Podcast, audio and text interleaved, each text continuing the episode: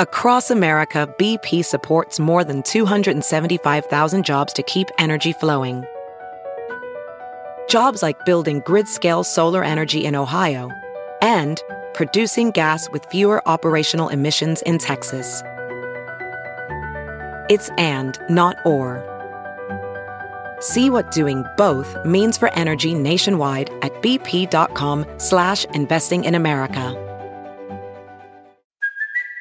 It's Kaley Cuoco for Priceline. Ready to go to your happy place for a happy price? Well, why didn't you say so? Just download the Priceline app right now and save up to 60% on hotels. So whether it's Cousin Kevin's Kazoo concert in Kansas City, go Kevin, or Becky's Bachelorette Bash in Bermuda, you never have to miss a trip ever again. So download the Priceline app today. Your savings are waiting Go to your happy place for a happy price. Go to your happy price, Priceline.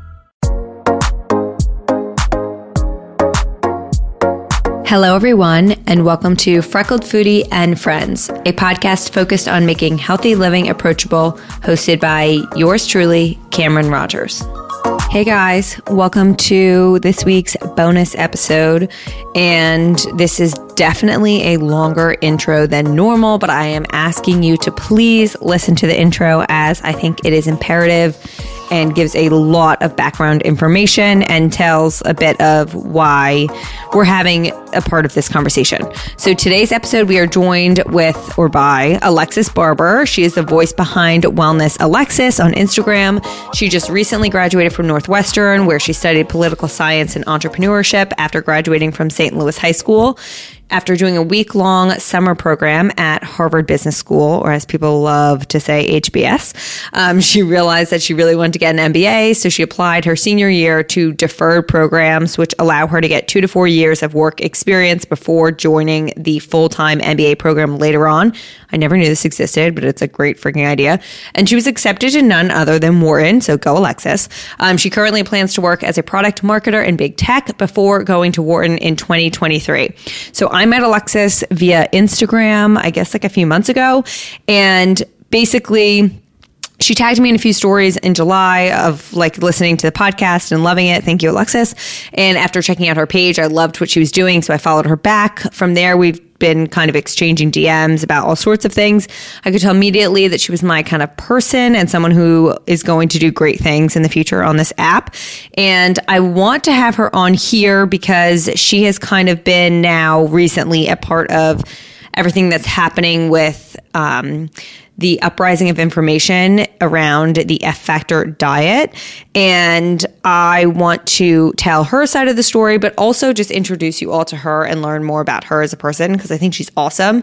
So, I want to start by saying a few things. A, I want to provide a trigger warning for this episode because we definitely discuss disordered eating and at times numbers associated with food, whether it's calories, fiber, carbs, etc. So trigger warning for anyone who has a past with um, disordered eating. I just want to make sure that you're aware that this is discussed in the episode.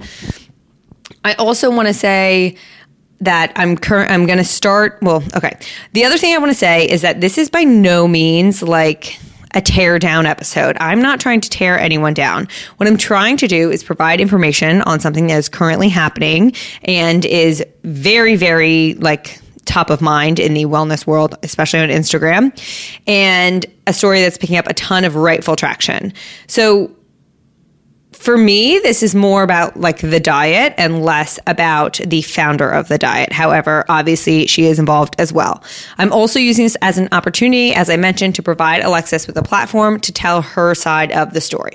So here is first some history on F Factor and the recent news and everything. And then I'm also going to explain how Alexis got involved. So for anyone who has no idea what the hell I'm talking about, um, good for you because that means you're not on social media a lot and I respect that shit. Um, so I'm going to provide some history. And even if people do know what I'm talking about, I just think this is helpful so that we're all on the same page. So personally, I was never interested in F Factor. I just felt kind of triggered by the content I saw when I followed their accounts around four years ago. That was just my personal decision. Um, even when I listened to the Diet Starts Tomorrow episode a while back with the founder, Tanya Zuckerbrot, um, I can link it in the show notes, I guess. It had me thinking just like some disordered thoughts afterwards that I was even frustrated by myself for. Um, yeah, I immediately started assessing like, what am I eating on a typical day and criticizing myself for not having enough protein or fiber and bashing myself for how much fruit I eat. It was just like not me. And so there were many signals for me personally that were just red flags of this diet doesn't seem like something that would benefit me mentally. And that is why I hadn't followed them and I never partook in the diet. I never read the book, all of that. So this history is given from the F Factor website. The F Factor diet book was first published over 14 years ago, and the company introduced high fiber protein products in 2018.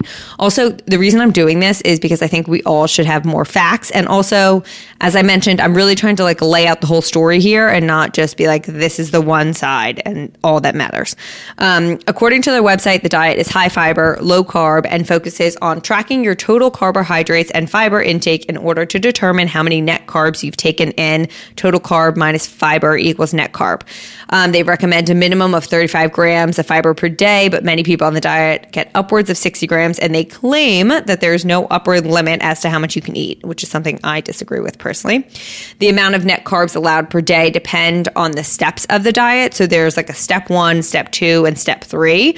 I think, I believe step three is the maintain phase. I'll get into that a little bit. Um, they also do something very publicly and notoriously of comparing the amount of carbs you intake to slices of bread. So they show you that 15 gr- grams of carbs is equal to one slice of white bread. And according to their website, this is re- referred to as the slice of white bread rule. Um, in my opinion, a bit demonizing to the OG white bread, but that's for everyone to make their own opinions on.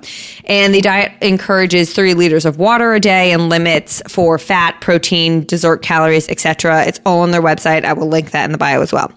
And then the f- three different steps are heavily outlined in the book, which they highly recommend reading if you were going to follow the diet. As I mentioned, I have never read it, so I don't have in depth details on the different steps.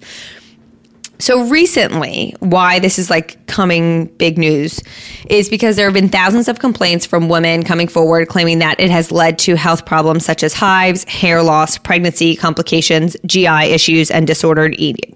This all came to light when fashion influencer Emily Gellis opened up her or to her IG audience about a complaint she heard in regards to the diet. And I think I'm getting this right, but I believe this started because she heard that someone told or someone told her that they were advised not to take their anxiety medication because of potential weight gain by a F factor RD.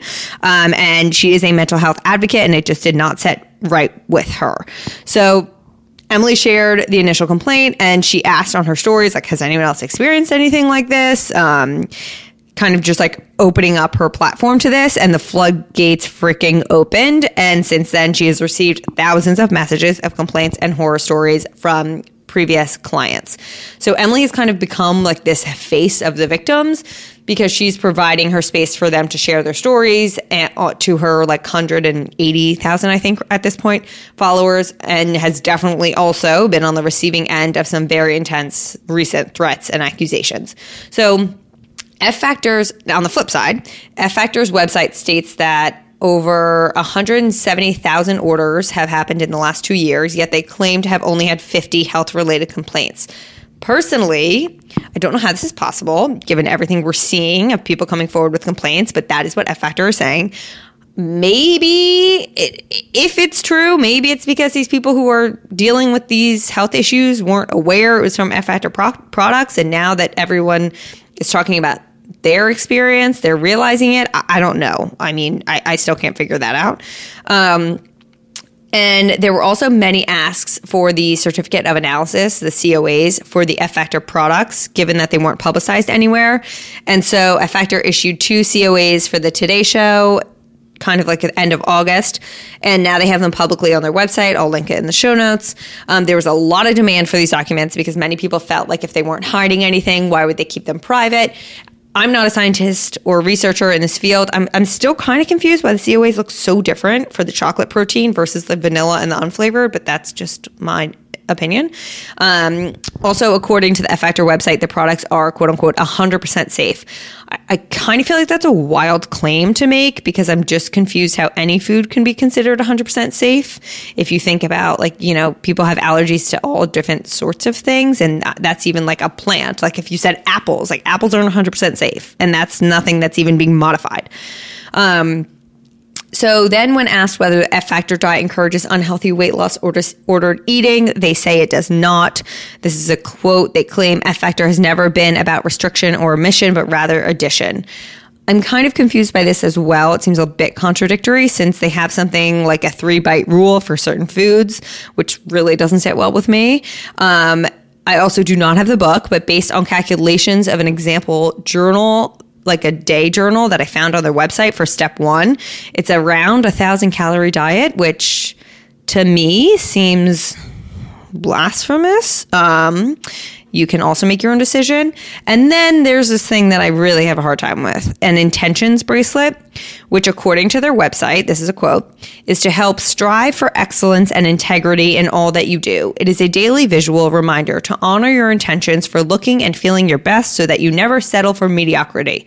Be your best and stay on track and motivated the F Factor way with this minimalist, stylish piece. To me, that is very disordered um, to wear a bracelet to stop you, or I guess in their terms, remind you of what you want to do when you're reaching for food to then hopefully stop you from eating that thing or restrict you. That to me really does not sit well. Um, so, after all of these allegations have come forward, F Factor has now hired a very famous defense attorney, and they have sent several people cease and desist letters.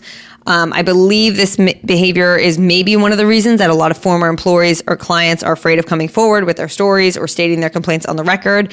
And amidst all of the complaints that have now been publicly shared, F Factor is mainly now being criticized for the way they're handling the complaints instead of acknowledging, apologizing, and moving forward, like I would expect businesses to do at this time. It seems, in my opinion, they are denying, accusing, and attacking, and providing a prime example of gaslighting a victim. So that is where I kind of got not involved because I'm not involved. I don't want to be involved in this whatsoever. I really don't. Um, but that's where I started to be like, this seems twisted. Um, the diet in itself seems very twisted to me, and I have a hard time grasping a lot of the things they promote. However, for the past four years, I've just continued to do what I've decided of like not trying it, not buying the products, not following them, etc. What I'm having a really hard time right now stomaching is the reaction of F Factor and their founder Tanya in response to the victims that have come forward. Because instead of acknowledging these people's problems and trying to apologize and work with them and like making it better like I feel any business owner should do it's very like that's not true that's not true that didn't happen that's not possible. Um so how did Alexis get involved as I mentioned, who Alexis is, at one point she was a follower of the F Factor diet. She read the book and she was using the products. In a recent post, she said she fell into the trap of someone who was selling a one size fits all approach and was promising to give her a body and lifestyle she was supposed to want, while in reality, it took away her confidence and made her obsessive over looks and numbers instead of enjoying herself. Unfortunately, a lot of us have been there. So, on an IG live Tanya hosted called The Truth About F Factor. It is on her Instagram. Alexis commented that she was promoting living in step one, which, as I mentioned, is around a thousand calorie diet in all of Tanya's Instagram stories every day, despite that the book states you should graduate from step one, go to step two, and eventually live in the maintain step three. So from from following Tanya on social, Alexis felt like she had to live on that step one phase, like she was promoting on her page. And Tanya has very publicly said in the past, I guess not recently, um, that she did live on step one. So Tanya reached out to Alexis over DM. They set up, she set up a call with her, which I think Alexis is the only victim that this has happened to. And they ended up speaking for around 45 minutes. On the call, Alexis felt pretty attacked, gaslit, and not acknowledged. Um, as she expected the call to go this way, she recorded it for her own defense and use and never shared it with anyone. And while this happened behind like closed doors, Alexis did mention it to her Instagram. At the time, Alexis had like a thousand followers. Not that that matters, but I think that's context. She mentioned that Tanya called her and kind of what I just said. Um, nothing about that she recorded the conversation because that was just for her. She wasn't sharing it with anyone. So basically, while this all happened kind of behind doors, Alexis got involved in the situation more without her input or decision to because Tanya then hosted another live saying that she was going to discuss disordered eating, which I joined, and I don't think that that was ever really discussed. And instead, the entire one hour live was kind of used to drag Alexis through the mud to her 100,000 followers. Um, in my opinion, for no apparent reason. I think a lot of people in the live were like, no one even knows who Alexis is. No offense, Alexis, but like, no one knows why this is the focus of the conversation. Like, I thought we were talking about disordered eating. Why are we constantly talking about this girl that you would call with that felt like you didn't acknowledge her? It was the oddest thing. It was really odd to me. Um, the comments were turned off for a majority of the live until like the last few minutes. Um, but many people didn't know the backstory, yet she used this entire time to basically gaslight Alexis, attack her, and at one point kind of threaten her. And this is where I was just like, I can't fucking take this anymore.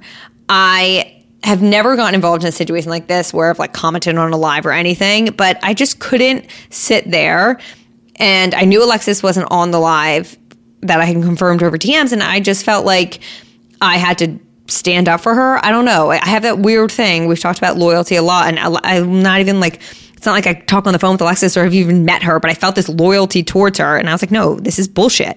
So I submitted comments asking why, as a 40 plus year old woman, the entire live was focused on tearing down a 20 year old black woman. I just couldn't believe what I was watching. And I just, I, I, really was so confused. And there was zero acknowledgement or apology. It was just attack, attack, attack, accuse, accuse, accuse, and pretty manipulative behavior. So after that, Alexis and I chatted a bit over DM, and I basically said to her, This platform is here for you to use whenever you want to tell your side of the story. And that is why we are recording this episode. So, I want to also acknowledge that when this all happened, Alexis's Instagram page was something she had kept on the lowdown for majority of her people in her life, which I've been there. And obviously she felt completely exposed within basically like a 2-hour time frame because now any all of a 100,000 plus people knew that she was this like Alexis that was being constantly commented on by Tanya. So we're going to dive into the episode. This is not going to be solely focused on F Factor because I think Alexis has so much to bring to the table that's more than just this diet. But I wanted to provide that context. And I really, really want to make it clear that this is not like a tear down campaign. I'm just trying to provide facts for everyone and information. And if this helps someone who's involved in the situation feel seen as a victim, that I find is helping do my job. Also, if this stops anyone from potentially following this diet that I find very extremely restrictive and encouraging disordered eating, then I also feel I've done my job. So, without further ado, here's Alexis.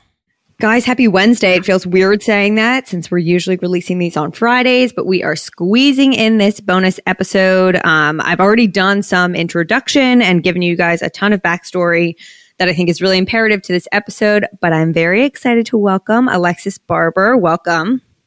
Thank you so much for having me. I'm such a big fan of your podcast.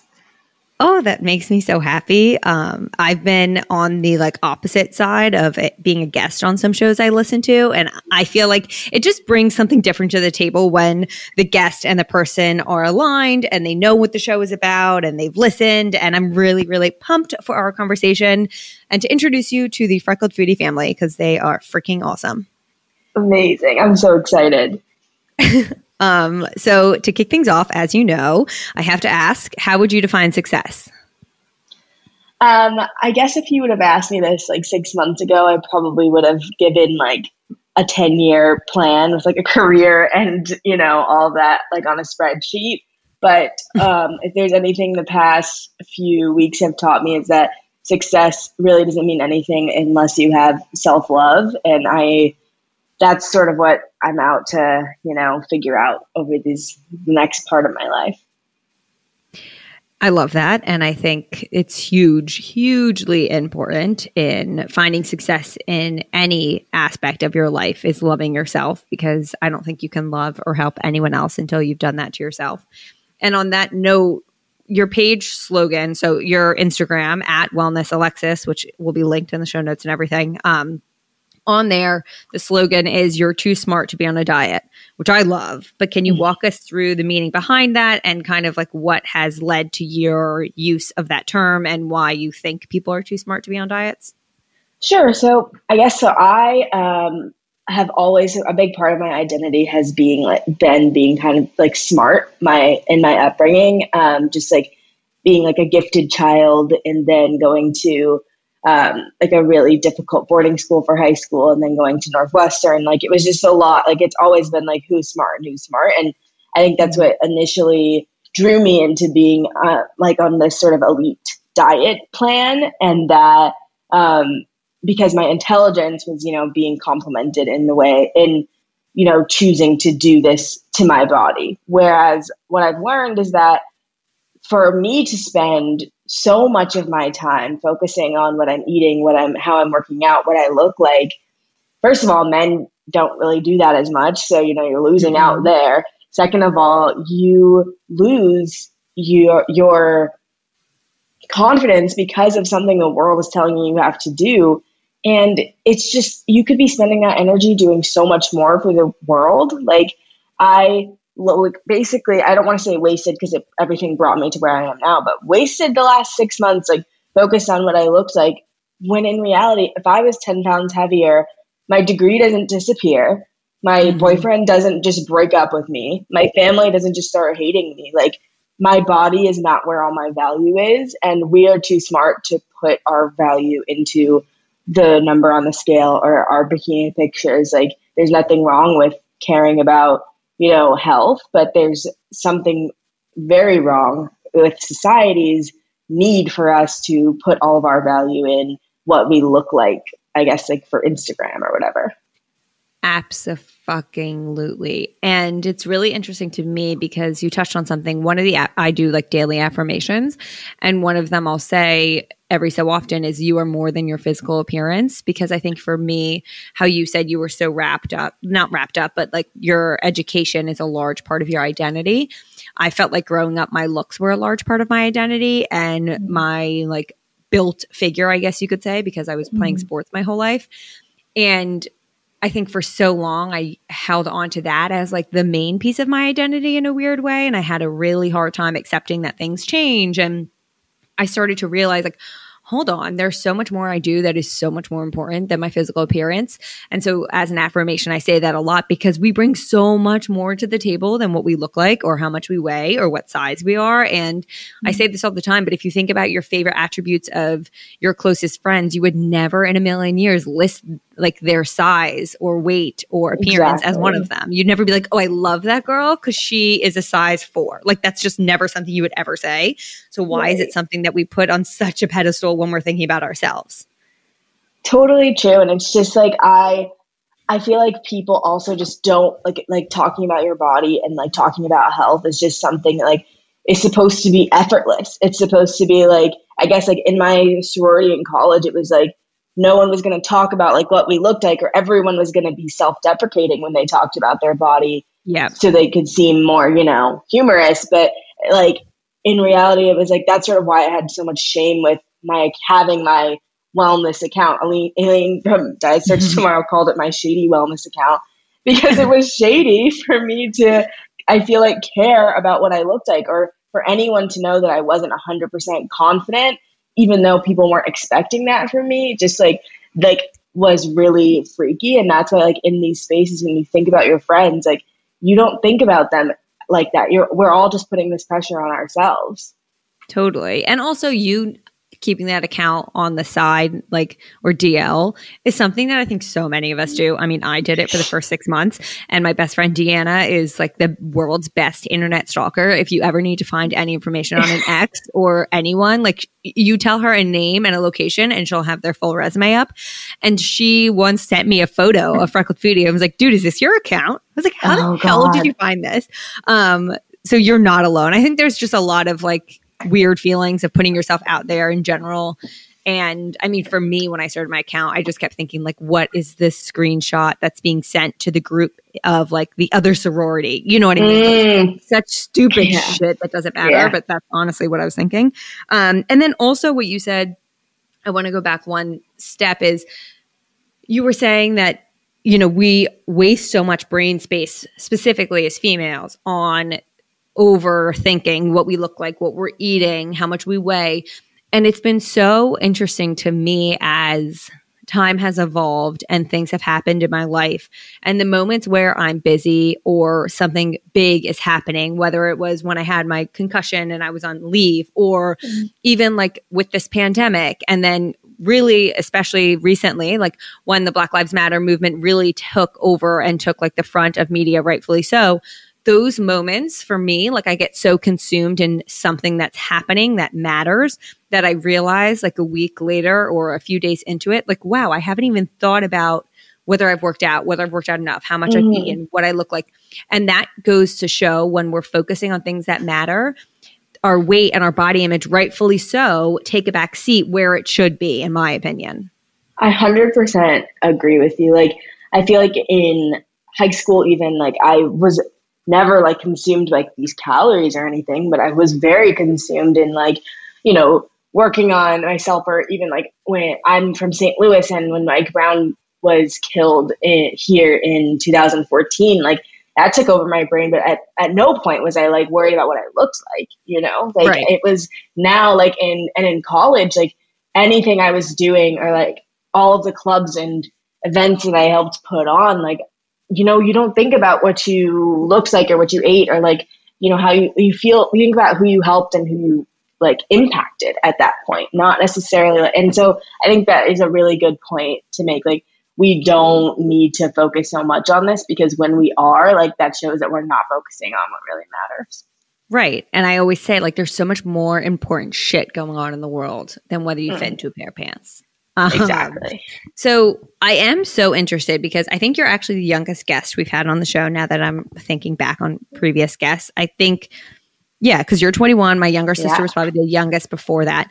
And I'm amazed at your awareness and knowledge on this topic at this age because I think you're at the prime age where people are just kind of getting into this almost, where it's like, mm-hmm. I'm entering the real world. Like now there's so much pressure what should I be looking like? Like social media has played a huge role, I'm sure, in your like high school and college days, way more than it did, I think, in my generation. Not that I were, I guess we're the same generation ish. Um, mm-hmm. But you know, Instagram only became a thing my sophomore year of college, and we thought it was just like an editing app. We didn't realize it was social. And there was, I think, we would go to parties and take like 50 photos and just hit upload on Facebook without even looking at them and we wouldn't edit them. And now I feel like you take 50, not you, but the generation that's currently in college takes like 50 photos then you edit them all then you choose the best one and you post just one on instagram. So it's just so different when i reflect yeah. back and see like my college days versus even my sisters and people i know now in college.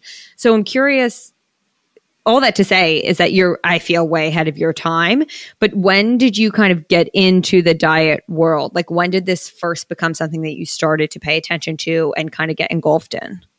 Um so I guess I could give you the whole story, which is that like I was diagnosed with MS when I was 15, and so wow. the idea of yeah, it was freaking absurd. Like if you were with me at summer camp when I was diagnosed, shout out to you. But that whole time, like my mom was like, okay, like let's try some other diets to help you with your symptoms, and so I tried being vegan and all this stuff for a while, and like I said, I was at boarding school, so like I was just like eating meal prep all the time, and Mm-hmm. I never, it, I didn't have bad enough MS symptoms to where I could tell if the diets were making a difference or not. So I didn't stick to any of them, obviously, and just ate like a normal 17 year old. And then got to college, and I definitely wasn't at a place where I was dieting at all for the first the beginning of college i was in the opposite space where i like just got a boyfriend and like you know you just eat everything together so that's yeah. I never the felt relationship weight gain is so yeah, real, really, so amazing. Exactly, exactly. so that's what I was really on. But I started to notice that diets and food and eating disorders. I don't even know if I really saw eating disorders as a big thing until I was in my sorority. and um, like living in the house or seeing other people in the house. Or I had a good friend who um, had a pretty bad eating disorder. I didn't know how to be friends with her after that, and like I yeah. definitely felt bad, feel bad about that. But it was just like a very it it's was difficult. like all consuming in yep. the sorority house. And I didn't live in my sophomore year because of my MS, but I did live in my junior year. And that's when the dieting started to affect me personally, where people had introduced me to it. And our house had like notoriously the best chef on campus. And so we had incredible food. And then you would just see all these like extremely petite women eating like four bowls of pasta in one night. And then you would feel like, I can't eat that or else I'm going to gain weight, but I can't not eat it because I don't want people to think that I don't like what I look like, you know, like it was mm-hmm. just like to be completely surrounded by people with, and see everybody naked all the time and be sharing clothes yeah. and all that. Like it was like a crazy experience and I didn't in the moment or I didn't even until now recognize how much it impacted me yeah. and like my Living perception yeah. Definitely. I think living in a sorority house has, you know, great ups and positives, but I also think it comes with a lot of stuff that at that age you're not totally aware of or ready to handle or like know how to compartmentalize, especially when you take, like we said, that's a prime female age. I think even more now with the generations going to college currently that are engulfed in the body image kind of like obsession and unsure how to handle the emotions. And then you throw, I don't know how many people lived in your house. You definitely went to a yeah. bigger school than I did. We had like 30.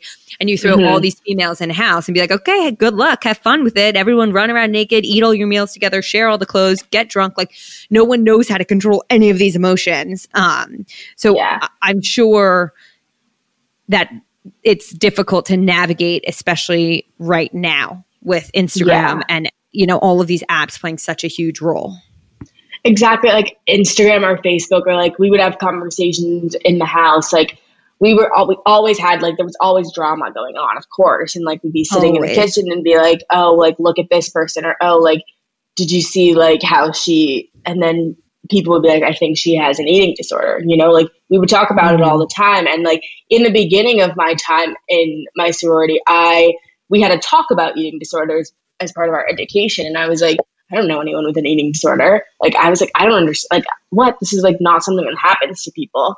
And like, then I later, I think it was, it wasn't even until my junior year and I was living there that I recognized that there was like, of my pledge class of 35 people, at least eight of them had like eating disorders. And I was like, so shocked that that was mm-hmm. such a high percentage of like all these girls who I like came to college with, you know. So it was a really um it's really scary and I think it's even worse for like I have five younger sisters and one is like wow. they're all they're all yeah they're it's literally like chaos. I'm not even gonna lie. Like i can't handle i'm that, one but, of three. I cannot imagine being one of six girls.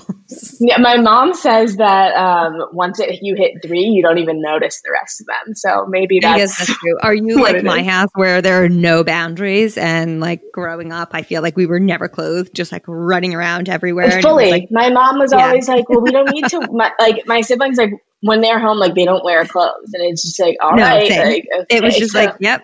My dad was always at work. It was like, okay, this is a house of ladies. Like, yeah. who needs clothes? And that's why I think I'm so comfortable. Joe jokes with me. He's like, "Are you ever dressed?" Like, I I'm not a nudist by any means, but like I would prefer to be naked at all times. And I'm like so comfortable being naked in front of anyone. And my friends are always like, you are never dressed. And I think that's why, like, part of the sorority house, I was just like, yeah, of course, this is normal. And some people exactly. don't find it normal at all because of different upbringings. But with yeah, all girls, definitely. it's a different yeah. household. With a lot, yeah. We have we have two boys, so there's eight of us total. So, Holy but shit. like, yeah, it's absurd. It's truly absurd. Um, we have, but the my sisters who are 15, like the ones I'm talking about, there's like twins who are six, and then there's a 15 year old, um, a 13 year old who she turns 13 this month, and then an 11 year old. And they, well, obviously they stay on TikTok, and I think mm-hmm. TikTok, mm-hmm. like, so when I was growing up, like we got in, we got Instagram, and we had Facebook, and we had Snapchat, but we yeah. didn't have um, TikTok in the same way. And instead, I think we had Tumblr. And our Tumblr was like where all of this like pro eating disorder thing was going on. And pro, you know, depression and suicide and that type of thing. And I think that that was what affected my like eighth grade friends more in the same way that TikTok is doing so now. Like I love TikTok personally, but, but you can get on the wrong side of it. Exactly. For my sisters, I don't want them to be on any social media because like all it's just the glorification of being thin totally. and like all of that is so gross and all the glorification of like weight loss TikTok. Like I even fell into that. I was like, oh, this is so inspiring. And it's like, maybe we don't need to put all of our value into this, but it makes me so anxious that my sisters who are all having like we all look different and have different body types and different like athleticism or whatever. And I feel like mm-hmm. I'm just so scared that they are going to end up in the same way that like Tumblr sort of impacted my little snippet of the generation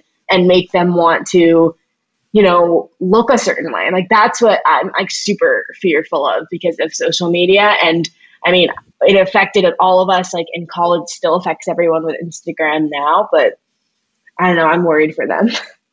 I mean, I totally share your fear, and I don't have younger siblings at that age. My youngest sister is 24, I think she is, Lucy, sorry. Um, mm-hmm. So she's like kind of around my age ish, but I do feel, first of all, I didn't even know Tumblr was a thing. So thank you for that. Um, but I do feel like the apps can be either so beneficial or so horrifying. And I've talked about this a few times, but when I first started TikTok, because I posted a like quote unquote healthy recipe, whatever you want to call that, um, mm. I got into that like my FYP was all these kind of like pro disordered eating pages and pro obsessive workouts and like you mm. want to trim your waist do this every single day for an hour like all that stupid yeah. shit and I would open the app, and after 10 minutes, I'd feel so anxious. I feel so badly about myself. And I say this all the time you choose who you follow, you choose what you consume. And so I shut down the app and I said, I hate TikTok. I'm done with it. Mm-hmm. And then I started to find I get I don't know how I eventually got on it, but I got on one person's page that was really inspiring and pro body positivity and pro intuitive eating and really up my alley and I started following them and then eventually I learned that you could hit not interested in other videos and I totally changed the algorithm for my FYP and now I find it's such an inspiring app to me and it shows me all different types of bodies and it's it's normalized so many things that I in my critical past have judged. And so I think it can be amazing, but I think it's the same thing with any type of social media. You really have to be wary and also like put in the extra effort to make sure you're consuming stuff that helps rather than hurts. I almost feel like Absolutely. you should take your sister's TikToks and like start following people and hit not interested so you can curate their FYP. I feel I definitely feel that way. And that like makes me think of like how you have to sort of know how to use TikTok and you have to know like when to stop. But for me, it's like when I was deep into this like diet in March and April, no one could have told me to like love myself because it felt like everyone that I saw who was saying like the only way that I really like started to love my body was when I let go of, you know, caring what I looked like.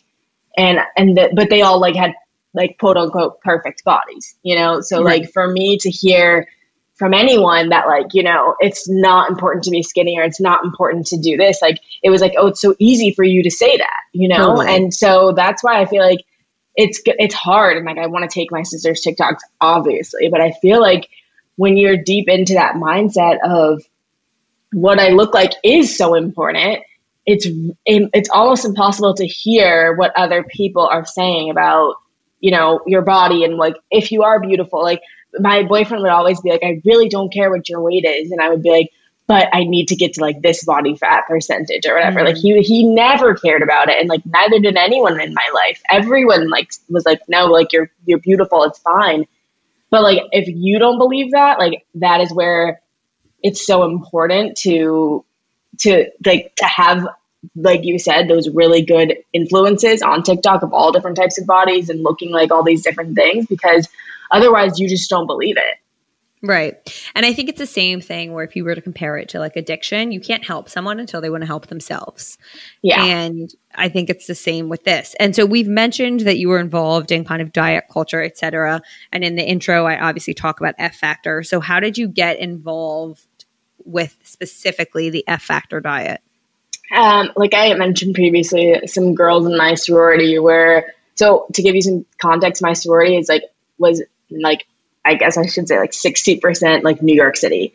Um, okay. and the other half was either international or it was from like LA or San Francisco. And so I was like literally one of maybe like two or three Midwesterners who ended mm-hmm. up in it. And so obviously New York City culture translated very much to my sorority and my sorority house, giving us F Factor. Um, and so F Factor, like they just they they had the powders, and I tried the powders, and like I liked the taste because like I liked the sweet vanilla. Um, and so I ended up ordering it for myself. And that summer, I was in New York City for my internship, and I read the book. And I never started the diet because I didn't have control over my own food, like living in the sorority house, like working at a place that gave me food, and then my senior year, even though I lived off campus, I still ate at the house every day because I was too busy to sort of cook for myself. So it wasn't until March of this year when quarantine started that I started doing the diet, um, like the step one, because I had control over my own food. Right. And um, so I started doing it and I was just simply put not eating enough that um, led to like a, like these really intense hunger pains that I thought like meant my hormones were messed up or something. In reality, I just wasn't eating enough, and like I remember telling my mom and my doctors about this and being like, I don't understand like why I have all this like like these hunger like I'm insatiable, and they were like, you're probably not eating enough, and I was like, it doesn't make sense if this like dietitian is telling me that this is all I need to eat. Like I'm scared I'm going to eat too much, you know. So then I eventually um, led into a binging and restricting cycle where I would just eat everything at night because I wasn't eating enough during the day. And that definitely continued until about June, um, mid June, um, where I like we were in the quarter system in Northwestern, so I graduated and um, like celebration. I moved home, um, had a lot going on while I was home, and um, just sort of ate whatever I wanted. And when I moved to San Francisco that following week, which I moved, and then my job told me that I'm actually going to be placed in New York, and that like there was really no reason for me to move to San Francisco. so cool. Um, but that uh, so I was there for two months exactly. Um, so I was there for two months with my boyfriend, and I was just like, I don't care. Like I was like in a place where I literally could not stand the idea of cooking. I was like, absolutely not. I'm not doing this. Like, I my, like my boyfriend cooked everything. Shout out to him. And then I just like ate whatever I wanted, and I look exactly the same. Like I look exactly the same. Like I did not need to be focusing all my energy on this diet, but that's sort of how I got my story with it. And at the same time that I was recognizing I didn't need to do it, Black Lives Matter came back to the forefront and as someone who has touched me so intensely while I was in high school, like I felt a resurgence of really needing to care about the things that matter. Um, mm-hmm. And to be really focus on the influencers who, or like influencers, gross, but you know, like the influencers who were really taking a stand on the issues that mattered. And yep. I did not feel that at all from the F Factor uh, brand itself, but there were a few influencers who I did feel were embodying that. And so that sort of helped me shift as well to caring more about what mattered and like putting my energy into that rather than putting my energy into like cal- calculating net carbs. Right. Because it's way more important for many, many, many reasons. Exactly. Um, and so then in the intro, I kind of walk everyone through this, but basically, Tanya, the founder of F Factor, hosted an Instagram live like that she had titled "The Truth About F Factor," um, and you had a comment on it that went pretty, I guess you could say, viral, but basically stating like, you know, how am I supposed to know, or not how am I supposed to know, but you encourage living in step one on your account, and it's really hard, even though the book encourages moving to step three. Like you're the founder of the brand, and so I'm following your lead. Mm-hmm. And is that the right kind of verbiage yeah. of what you said? Okay. For sure. Um, and that post, that comment got a ton of likes and traction, and then her response. And so eventually, if I'm correct in stating this, she messaged you and set up a call, which is, as far as I'm, con- I have heard, you're the only person that this has happened with, right? Yeah, it's really weird. But yeah, so she messaged me asking to call. I said, like, yes, just because I didn't want to, like, back down I, from her, I guess. Yeah which I'm also interested, or I don't know if confused is the right word, but just curious on how you were the one person that somehow got a call. Yeah, so can you walk yeah. Can you walk us through a bit like obviously now it's come out and this is why I felt like I got involved. Um the call happened, you said on your platform that you felt you never really got an apology and you kind of felt attacked and gaslit and like talked down to and you never mentioned, but you did record it for your own usage and like safety, because especially now that everything that's happening, like I would have done the same freaking thing. Um, and then she hosted a second live that was supposed to talk about F factor and disordered eating, which you weren't on. Have you seen it since it wasn't saved? I've seen 10 minutes of it. Okay. So I happened to be on my computer. I saw that she was live and I was like, oh, I'll see what this is about.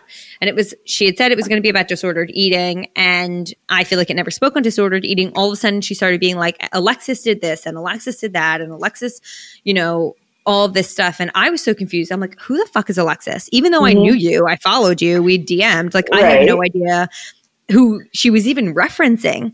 Finally, I put the pieces together. And then I was like, wait a second. Why the hell is an hour long live to a, over 100,000 people focused on one person when there are thousands and thousands of victims who have come forward? Alexis wasn't even attacking. Like her comments mm-hmm. on that post were very warranted and real and like honest. And I just was so, I don't know. I have this weird thing. And I said this in the intro where like I am very loyal and like I try to be as nice as I can. But if you fuck with someone that I am close with, like you see a dark side of me. My sisters always mm-hmm. joke, they're like, we've seen this side of Cam in a while and we miss it. But and it, I don't even know why I felt this loyalty towards you. Like we had, we still have never met. It's not like we like talk on the phone all the time at all. Right. But just because we had DM'd a bit, and I also felt like, why is a forty year old? I don't know how old she is. I'm just kind of assuming.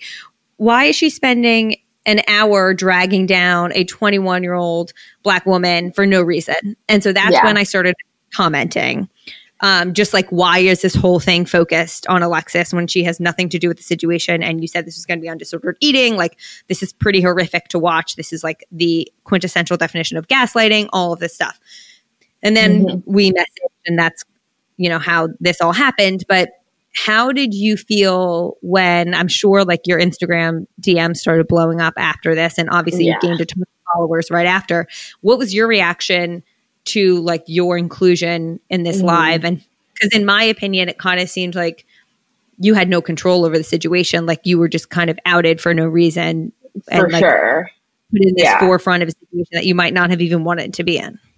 Well, absolutely. I mean, so first of all, I want to say thank you so much for supporting me through all that and like all your comments. Like everyone messaged me being like, Freckled Foodie's going so hard for you right now. Like, and I was like, I mean, I, from you, like, I expect nothing less because you stand by your values all the time.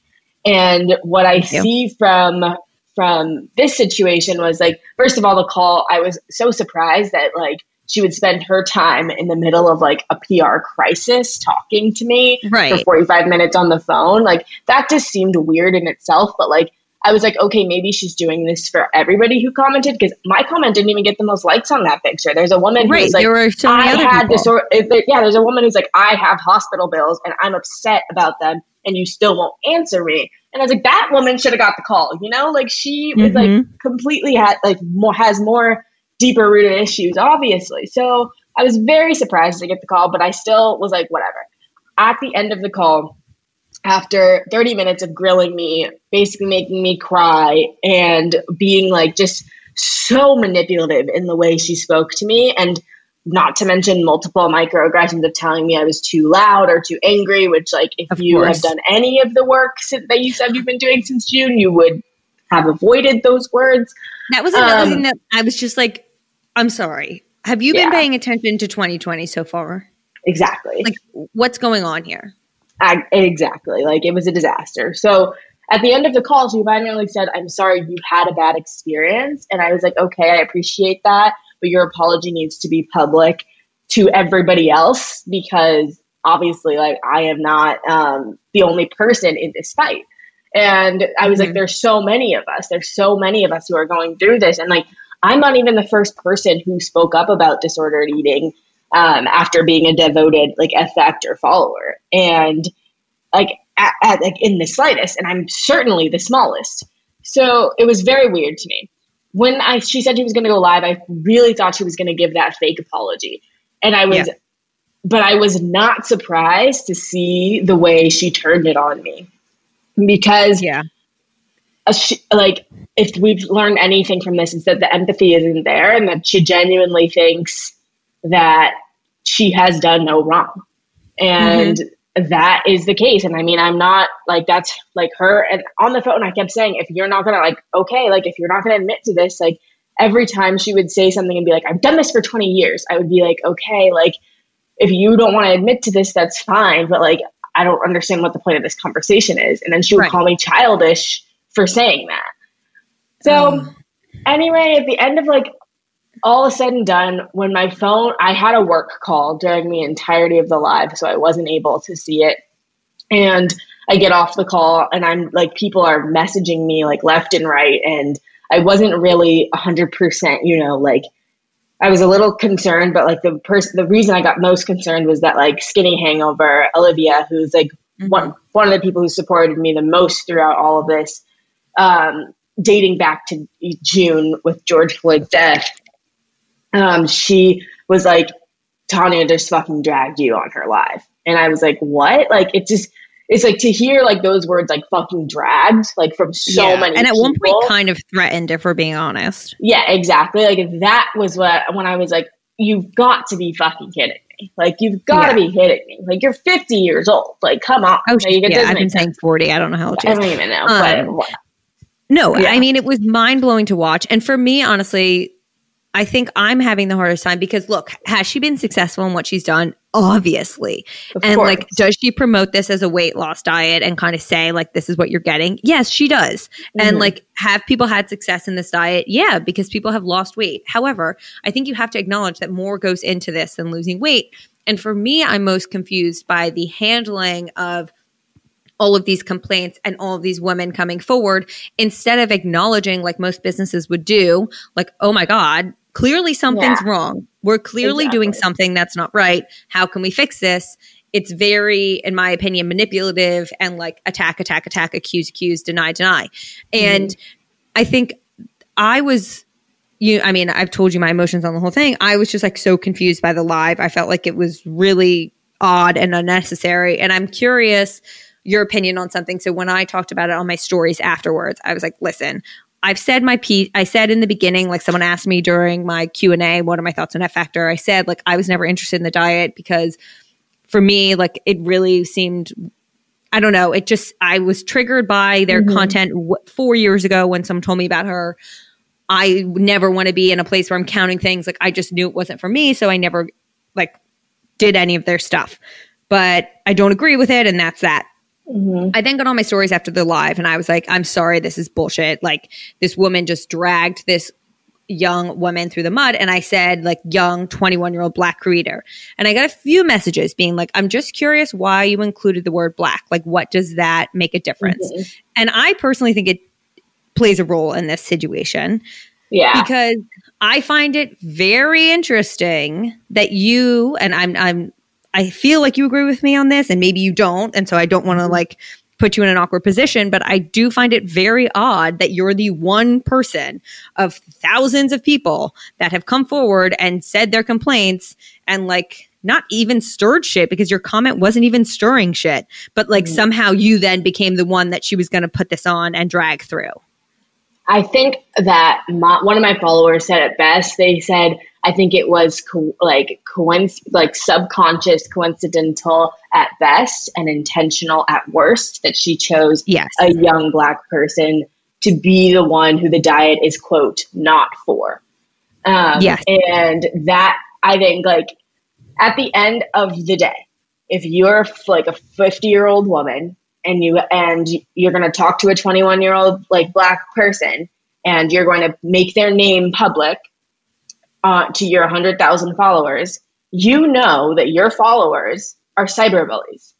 And mm-hmm. cyber bullies love racism. So yep. she opened the doors to tons of people to be in my DMs being like, don't bring race into this. Like, you're being like, this is like right. a horrible liberal agenda. Like, you really fucking pull a race card. Things. You are a race. Like, that's not exactly. a card that you just pull. Like, that exactly. is who you are.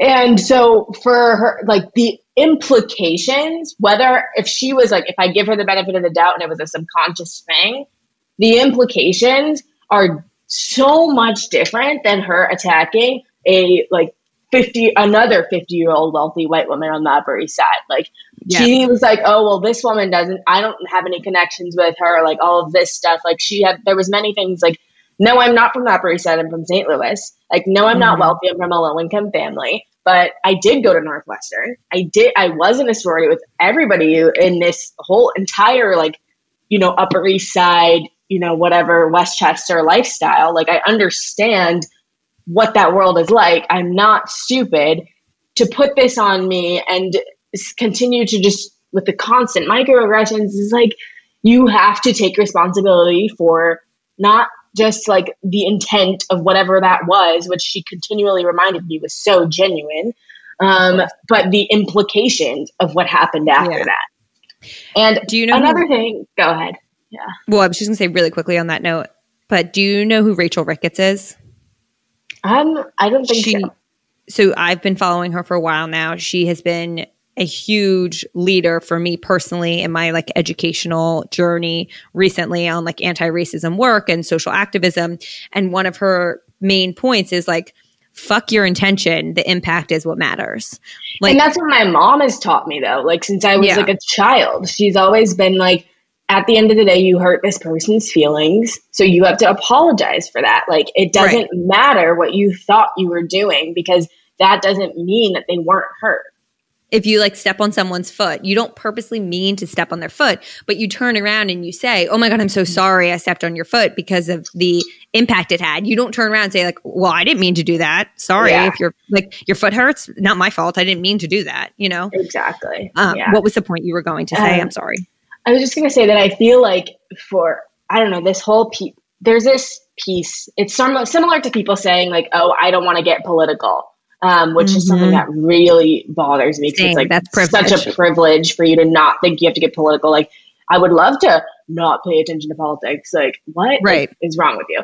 Second of all, but this sort of F factor influencer community who's like, I don't want to get involved in this that is something that's kind of hurting and weighing on me right now because it's kind of like if you watched her bully a young mm-hmm. woman, mm-hmm. like, first of all, what if that was like your daughter? Second of all, like, to still think like, oh, I just don't want to get involved in that when you've promoted the diet so heavily in the past, you are involved.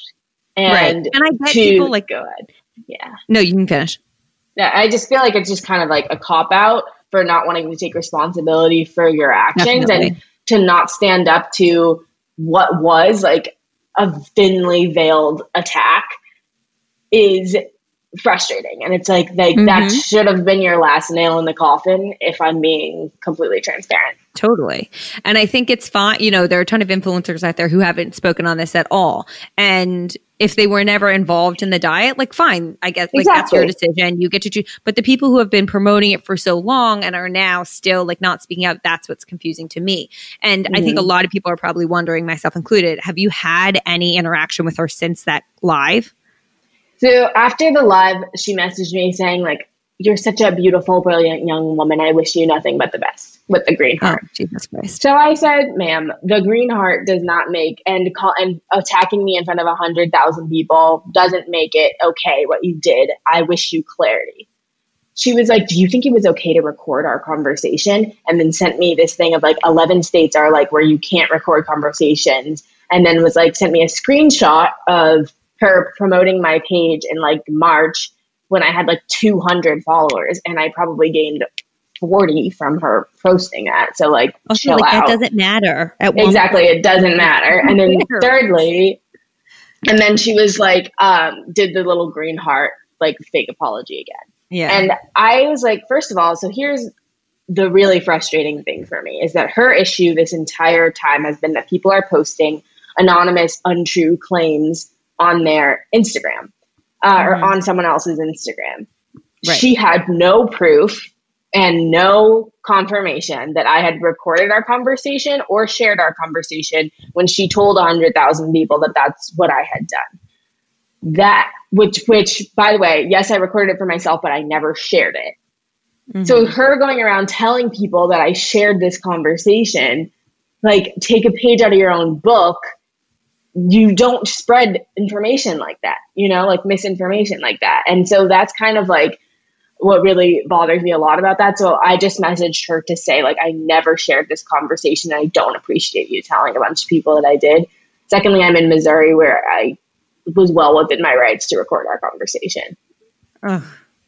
Yeah. I mean, even still, like the lack of apology blows my mind. But, uh, you know, kind of now, I kind of feel like we've seen what we're going to get, and why would we expect anything different? But a lot of people did ask when I said I was going to interview, like, is there something that you would feel she could do that would like right this situation in any way? Um, so like I think anytime someone genuinely recognizes what they've done wrong and comes forward with an apology and a plan to do better, you should give them the opportunity to do so. Yep. That being said, I just don't see that happening in this situation. Like, I would love to be proven wrong. Um, but I just don't think that there's anything she could do to, like, I don't think that there's anything realistically she will do to mm-hmm. recognize that she's hurt people. I don't think she ever wants to be someone who's hurt people um, or who's been in the wrong or who's done something that could have potentially, like, messed with someone else's life. So I personally just don't think it's going to happen. But if she were to come forward and say, I'm so sorry that my messaging was incorrect, I'm so sorry that my powders caused anyone harm, I'm so sorry for the way I treated my employees, I'm so sorry for taking on eating disorder clients when I said I wouldn't do that and I don't have expertise in it. I'm so sorry for attacking you on social media when I shouldn't have. And I'm so sorry for my lack of awareness into how race would play into this conversation. She could genuinely recognize what was wrong with every action she's taken and apologize for it and lay out how she'd do better. My forgiveness is on the table, but it's, I just don't see that happening. Yeah, I unfortunately don't either. However, I agree. Not like I have this like huge grudge against her and like she like even needs to be forgiven by me. But I agree mm-hmm. that like, you know, people can change and I believe that. I just feel like you have to do the work and actually like own up to your shit before anyone believes that you're going to do something different in the future. Um, mm-hmm. And, you know, when you going into this live, I think you were, correct me if I'm wrong, you had like 1,500 some followers. Now you're probably around somewhere like 5,000. You're obviously growing. And I'm mm-hmm. curious where you want your page to go as you continue to grow, just in general. And like, you know, I said to my mom when I was explaining like who you were and how I knew you, I was like, honestly, she just was tagging me in her stories about the podcast. And I started looking at her page. And I don't follow people just for their following because I think it's bullshit and like everyone starts mm-hmm. somewhere. And I was like, I loved what she was about. And so I followed her. And I think you have a great future ahead of you. Hence why I followed you in June or July, whenever it was. And I'm curious where you want to take your page from here. If you um, have any idea, because I know we talked yeah. about this yesterday. Like none of us know what we're doing, but yeah. just like generally, what sure. you think you might want to do with it. So, um, I was super overwhelmed with the amount of people like viewing my story, like the thousands. Like it, it was just so much, um, honestly. Mm-hmm. And so but the day that I think I was the most overwhelmed last week is when another um, person at Flourishing Heights is a she's a black dietitian posted this article from i-D magazine about called "Black Fat Women Can Get Eating Disorders Too." Yeah, and that really I was so grateful to see that article and see all of the statistics in it because it felt like it really finally aligned with my purpose to be able to spread awareness about racial disparities in health because mm-hmm. I like something like 50% of like black teenagers are 50% more likely to exhibit eating disorder symptoms but are treated at a much lower rate um, right. and like for two reasons like one for two reasons that this really impacted me and that's what i kind of want to do with my page is to bring awareness to this uh, is because in the black community and in this wealthy white community these two places that i'm sort of juggling right now this wealthy white community it's like oh being healthy or being thin should be like effortless and it should be it, and it's very important for exhibiting value And in mm-hmm. the black community, it's different in that there's so much else going on that sometimes it's just kind of shameful to be caring about your health.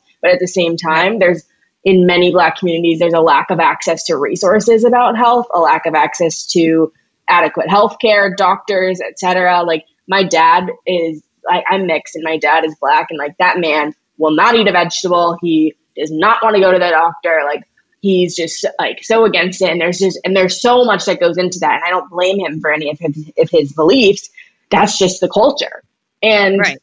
that in itself leads me to be really concerned about eating disorders in young black women because it could have easily happened to me but i'm one of those people who's quote too strong to have ever gotten treatment you know and yeah. that is just what's and that's something i really want to bring awareness to on my page i'm all i'm already no stranger to talking about really problematic social issues and giving my two cents on them on my page like like i said i know i've talked about my sorority a lot in here but like i've also been at the forefront of abolishing the or not i have not been at the forefront but i've been very vocal in saying we need to abolish greek life and yeah, that's something that that's happening am, right now with my school. Exactly. Yeah, at Northwestern, they're doing that right now too. And so that itself, we are talking about that on my page. We are talking about racial disparities in health.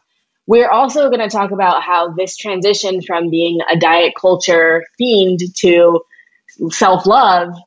Girl, I don't know how I'm supposed to do that. Like, I don't know where I'm going with it. Like, I still have days where I'm like, I shouldn't have eat that, eaten that, or like I look at myself in the mirror and I don't love what I see. So I'm just trying mm-hmm. to be as transparent as possible as I on my own self love journey, while also bringing awareness to the things that really matter to me, um, which is that Black women are, of course, suffering more in diet culture than we realize they are. Mm-hmm. And I think that's exactly why you're going to do incredible things because I know I DM'd you this when you were saying this on your stories that you feel overwhelmed and you don't know where this is supposed to go and you don't know how to be a quote unquote influencer. But those are the type of people that succeed because you're honest, you're transparent, you're vulnerable, you're sharing what you're going through in real time. Like you're not trying to put on some facade of I know everything and this is what I'm doing. Like majority of us have no fucking idea what we're doing, especially in this industry because it's so ever changing. And that's mm-hmm. why I feel I relate to you so much because some people are very much like they might feel that way, but they would never admit it in a million years. And I think it's just so fake and bullshit mm-hmm. and just it doesn't interest me in my choosing of who I follow. So I think you're going to do great things on here. And it, all of the topics that you are passionate about are ones that are important and conversations we have be, we should be having more. And there is such a need for more black voices in this wellness movement. And i don't mean that in the sense that there aren't black voices but i think more people need to pay attention to the black voices because they're there. Mm-hmm. i just Absolutely. don't think they're given the space that they should be to speak and the awareness and the following that they deserve.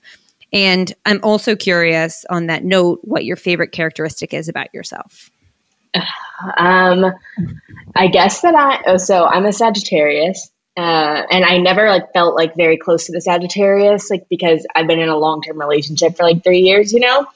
But I think that I'm very impulsive in every other thing that I do, um, for, and that is what it gives me my self confidence. You know, like the fact that I just I'll, I'll apply to it. Like when it came to my job or applying to Northwestern, or like the numbers are, are very low. Like it's impossible to get um, into like a, a lot of the programs even that I applied to and I like but I never sort of took impossible as a stopping ground. Like I always have just applied and just done it um, or tried something new without really thinking about it. And I think that's my favorite characteristic because it can get me into some trouble but it always works out. Amazing. And also, you didn't mention this, but another thing that I'm sure you felt that way is the Wharton program, which is another incredible achievement to add to your list. And I know I messaged you this, but my mom listens to every show. And she, when I was telling her about you and that I was having you on and giving her the backstory, I was like, yeah, you should follow her. She's like, oh, I followed her when you talked about her. I even DM'd her because she said that she's going to Wharton. And, and my mom loves to say that, I mean, she did go to Wharton, but I feel like it, it gets, she, it gets overlooked because she, yeah stopped working when I was like three. And so I think people just think like, oh, she's always been this stay at home mother and she didn't have mm-hmm. a career of her own. And mm-hmm. so she's like, "Oh, of course." I messaged her, being like, "Go Wharton." I was like, "You DM her?" Like, yes, you did. I found it too. I was like, I feel like this is celebrity, like beginning of quarantine. I found you from your TikToks with your mom, which I'm sure millions of people have told you that. Yeah. But like, so funny, and I'm I'm honored to share an alma mater. Yeah. It's so funny. It's actually a family joke because my younger sister uses to admit that my mom went there. She's like, "You didn't. You just tell us you did. You did it." That's so funny. Um, so I'm very excited for you to also have that experience. And then to close out, what would be the three ways to your heart through food? through food. Okay, this is, it's tough. I would say you can't go wrong with a good pasta. Pho is like my everything. Like 100% mm-hmm. through that, and then um I hate to be like that girl who's like with the with the boyfriend, but my boyfriend makes like incredible food and he makes this very good like shrimp coconut curry sauce. Yeah. And that that my favorite thing. Exactly. It literally is like it's just like butter basically. mm-hmm. It's so great. And so that those are my top three pasta, pho, and my boyfriend's mom's recipe of shrimp coconut curry. Yum. Well, you'll have to share that recipe because I need to make it. I'm obsessed with anything curry, anything Same. I can get my hands on. Same. Oh my gosh. Um, well, thank you so much for being on here. This was so much fun. I'm so appreciative of our like newfound Instagram friendship over the past few months, but also just getting to know you and sharing your story on here. And for anyone listening, I'm not going to do like the solo closing just because this is a bonus episode and mm-hmm. I feel like there's not much life updates before Friday's episode. Um, yeah. But for everyone listening, it'll be in the show notes. But the best place to follow you on Instagram is at Wellness Alexis, correct? Yes, absolutely. Okay. Yes. And well, thank you so much day. for having me. Oh my God, of course. Everyone go follow Alexis. She's awesome. She's a part of our Freckled Foodie family and used to be a part of hers. And I am excited to watch you continue to grow and see what your future holds. Thank you so much. Thank you so much. I appreciate it. Of course. You guys, thank you so much for listening to today's episode of Freckled Foodie and Friends. It really means the world to me. It means more to me than you could ever know. If you enjoyed what you heard today, please head over to wherever you consume your podcast and rate and or review the show. It not only helps the show's growth, but it really makes my day when I go through and read all of the reviews. If you aren't already, please follow along over on Instagram at Freckled Foodie for my way too active channel and at FF and Friends Pod for more information on the podcast. I hope you have a wonderful day and I can't wait to give you the next episode.